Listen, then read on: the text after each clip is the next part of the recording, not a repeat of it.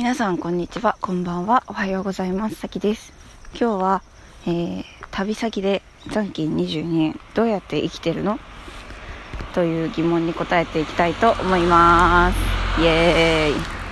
はい、ということで現在私はですね、9月中旬より、旅を始めまして、現在11月中旬 2ヶ月経ちましたが、リアルに財布の中にね、残金22円だった時間がすごく長くて、でその22円もね、この間お賽銭で入れたので0円でした。でまあ実際今はですね、カードの引き落とし用に、そのカード引き落とされる金額ぴったりにこう銀行に入れてたお金を下ろして、1週間後の自分から借金をして、お財布にお金自体はあるんですが、実質赤字マイナスみたいな状態でおります。でそんな風にですね、お金がない、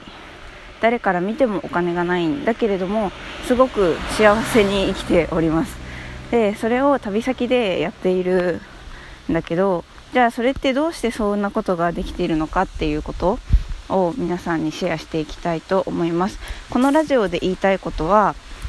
お金がなくても旅はできるし、お金がなくても、準備が整ってなくても、やりたいことを始めればなんとかなるということを言いたい。これが結論です。で私は実際どうやってやったかっていう話をこれからしていきたいと思います。まずなんですけど、誰でもできる方法、誰でもできる、お金なしで旅をする方法についてシェアしていきます。これは私が一番最初のね、旅始めの時にやっていた方法なんですが、まず旅をするんだけど、働きながら旅をするという方法があります。でそれはその働いた旅先で短期の仕事をするんですね。しかも住み込み食事付きの仕事を選ぶと良いでしょう。ちなみにこの今から話す方法は誰でもできる、働きながら旅をする方法ね。で次に、その後に話すのが今私がやってる働かずに生きる方法です。後半は働かずに生きる方法について、はい、話します。はい、じゃあまず働いて生きる方法の話ね。働いて生きる方法は、短期住み込み食事付きの仕事、バイトを探しましょう。いわゆる季節労働みたいなことなんだけど、それの短期バージョンみたいなのがね、この世にはあるわけでございます。で例えば農業とかだと、私すごい農業やりたかったので、私は最初農業でずっとやってたんだけど、あります、2週間からとかね。でその、行きたい都道府県のそのサイトとかで調べて、調べるときは短期住み込み農業とかで調べたら出るかもしれないけど、私のおすすめの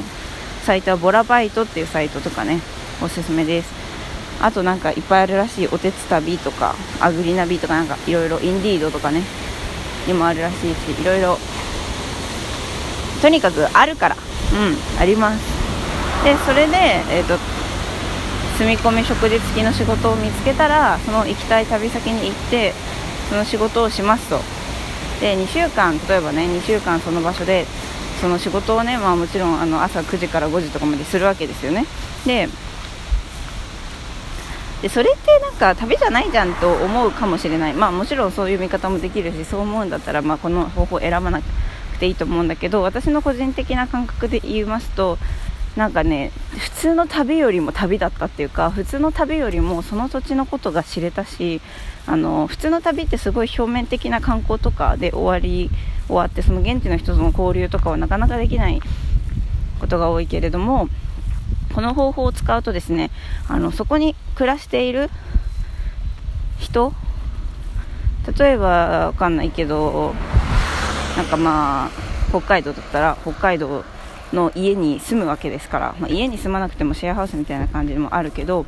一緒にこの暮らすっていう経験、その土地の人とで、そこでいろんな文化だったり、歴史の話だったり、それから食のことだったり、その地域の人がねよく食べる食のこととか、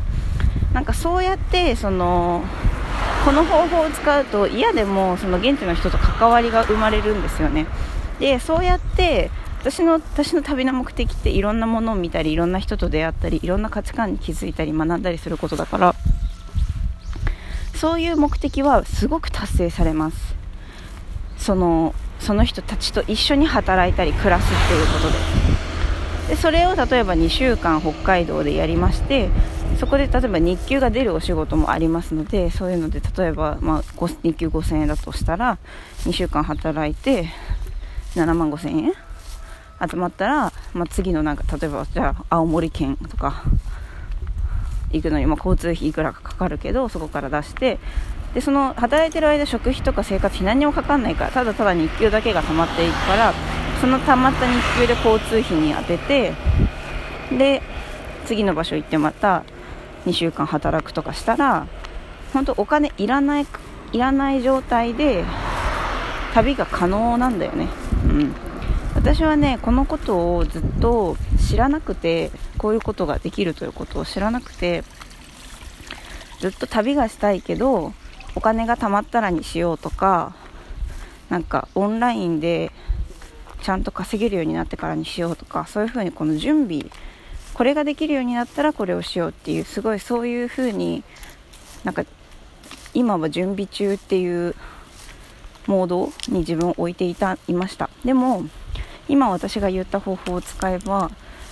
とにかくお金がなくても今すぐにでもその最初の場所までの交通費さえあれば、バスとか使えばね5000円ぐらいで行けるでしょ、どこでも、で最初の交通費さえあれば今すぐにでも旅が始められます。この事実です。まずね、準備はいらない、すぐ始める方法はあるということ。私はその準備に本当1年とか、準備と言いつつ逃げてただけなんだけど、1年ぐらいずっと旅したいと言いつつ旅をせずにいました。皆さんももし旅がしたいな、でもお金がないな、何々が必要だなって、この必要なものを数えているのであれば、その必要なものは実はいらないから、とにかく始めましょう。そしたらめちゃめちゃ世界変わるよ。はい、ということで、これがまず一つ目の働きながら旅をするという方法でした。そして二つ目、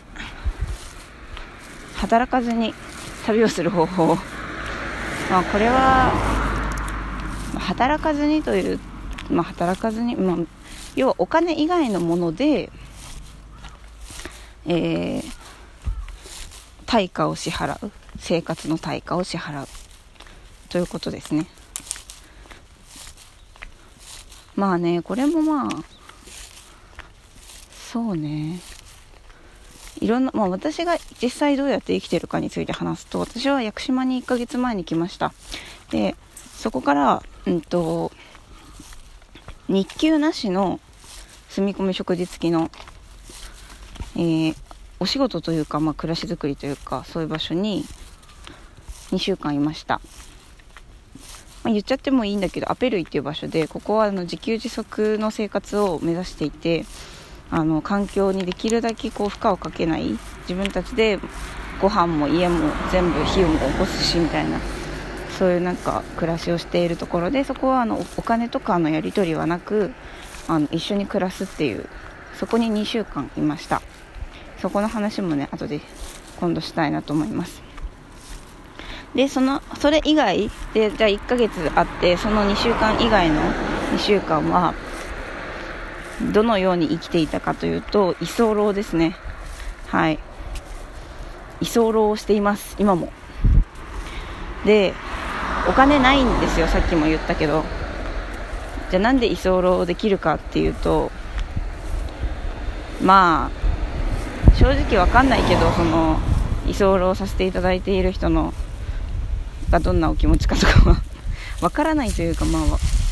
そんなあれなんだけど、知らない人の家にいるわけではないんですけれども、まず最初は知り合いがいて、でその知り合いの家にちょっとだけいさせてもらって、で私の場合はですね、できることがいくつかあったので、歌とか作曲とかピアノとかで、その私の音楽をその彼らがいいと言ってくれて、で屋久島でライブを、屋久島について4日目に、ね、ライブをさせてもらいました。でそこでも島の人たちに歓迎していただくことができまして、そうしたらすごくこう私が歌うと喜んでくれたりとかねしたわけだよね。でまあその時に最初に私が歌った時に言われたのが、なんか毎日15分歌ってくれればいていいようちにって言われました。実際私は歌ってません。でもなんかいさせてもらったっていうか、まあなんだろうね、私が何かその過程に恩返しをしきれたとは全然思ってないし、これからしていこうって思ってるけど、でもいさせてもらえたし、なんか楽しく過ごしましたなんか私がお金がないこともしていて、まあ、そのライブで投げ銭ライブだったので、収益が1万円くらい出たんですけど、その中から食費をお納めしますと言ったんですが、それはいらないから好きなことに使いなさいと言ってもらったりとかで、まあ洗い物したり、そのお子さんのちょっと面倒というか見ていたりとか、そういったこともさせてもらったりもしたけど、もちろんまだまだその恩返しはできてないけど、でもそうやってそのお金ではないもの、お金でないエネルギーでこう感謝を伝えることで済ませてくれるお家っていうのはあるんですよ、実際。で今私はその家を出てまた違う人の家にいます。でそこではその方は結構お仕事なりなんなりでお忙しいので、飼っている犬や猫のお世話や、その方が帰ってきた時にこう夜ご飯を作っていたり洗濯をしていたりするとすごく喜んでくれます。でそんな風になんか一応それで十分っていう風にその方は言ってくれています。で私もまあできるだけ自分のできることをしつつ、ちゃんとお金というエネルギーもお渡ししたいなと思って、お仕事、まあ歌とか音楽で収益が出たりしたら、その方に少しで申し訳ないけれどお渡ししたりもしているけれども、でもこうほとんどお金を払ってません。それでもいさせてくれるし、その方もね、旅で今まで旅をしていて居候をたくさんしてきたらしいです。でなのでその居候、こういうふうに居候するとずっといさせてもらえるよみたいな方法をいろいろ教えてくれたりとか、私の足りないところを指摘してくれたりとか、すごく成長させていただいているところでございましてなんかそんな風なねこともあるんですよ。私は屋久島に行くとき別に何のつてもなくて、まあそのねアペルイっていう2週間滞在する場所だけ決めていて、その後どうするかは何も決めてなかったけど、今滞在させてもらってる人も、その私のライブに来てくれて私の歌をいいと思ってくれた人と後にカフェで再会して、今その方と一緒に住んでるんだけど、そんな風にまあその何かのそのお金でないものであっても、なんかお金でないものでその方にありがたがられること、自分のできることっていうものがを提供することで、住む場所や食べるものを得ることはできます。でもまあ私はそれでただただ受け取って、そういう方々の善意や愛情を受け取るだけではなくて、きちんと返したり、また別のものに送ったり、そういうふうに循環させていきたいという気持ちはすごくあるから、自分が今一番できる音楽であったりとか、あと毎日その夜ご飯をね、作らせていただいているので、その料理を頑張ったりとか、あとは少しずつその音楽が仕事みたいな、仕事も入るようになってきたから、仕事してでちゃんとこうお金を払いたい時に払えるようにしたりとかっていうこともやりつつ、こう生きていますなので、私はそんな風に生きています。だから普通そのお金なくね、ポーンって知らない場所行ってとかって私は無理だと思ってたよ、正直。まさか私の歌で1回ライブして1万円集まるとか本当思ってなかったけど、でもね、なんか1回その自分をパーって開いてみて、例えば本当は絵が描きたいとか踊りたいとか歌いたいとか、こういうことやりたいとかっていうのが皆さんの中にもしかしたらあるかもしれなくて、でもそんなの無理だって思ってるかもしれない。私は歌は無理だって思ってました。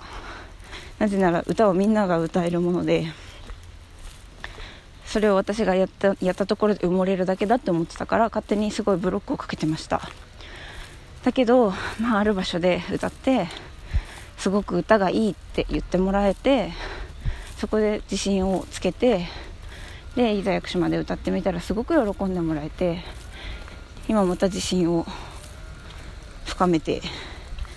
いるところですそんな風に皆さんのやりたいことだったり得意なことも、自分でブロックをかけているだけで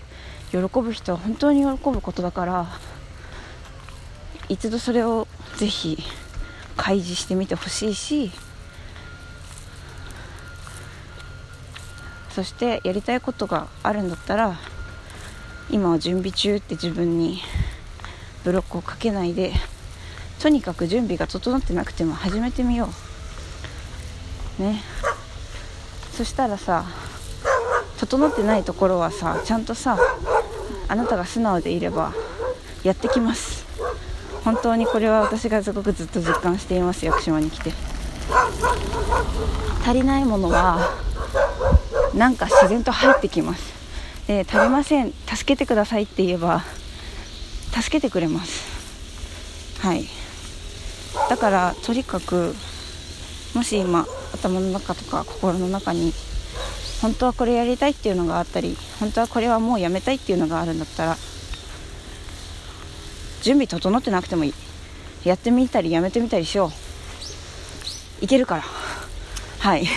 で、この本当にいけるのかと思う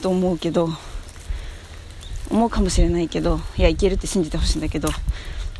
本当にいけるっていうところを私が生き方や行動や、実際私がどう生きてるのかを見せることによって、皆さんに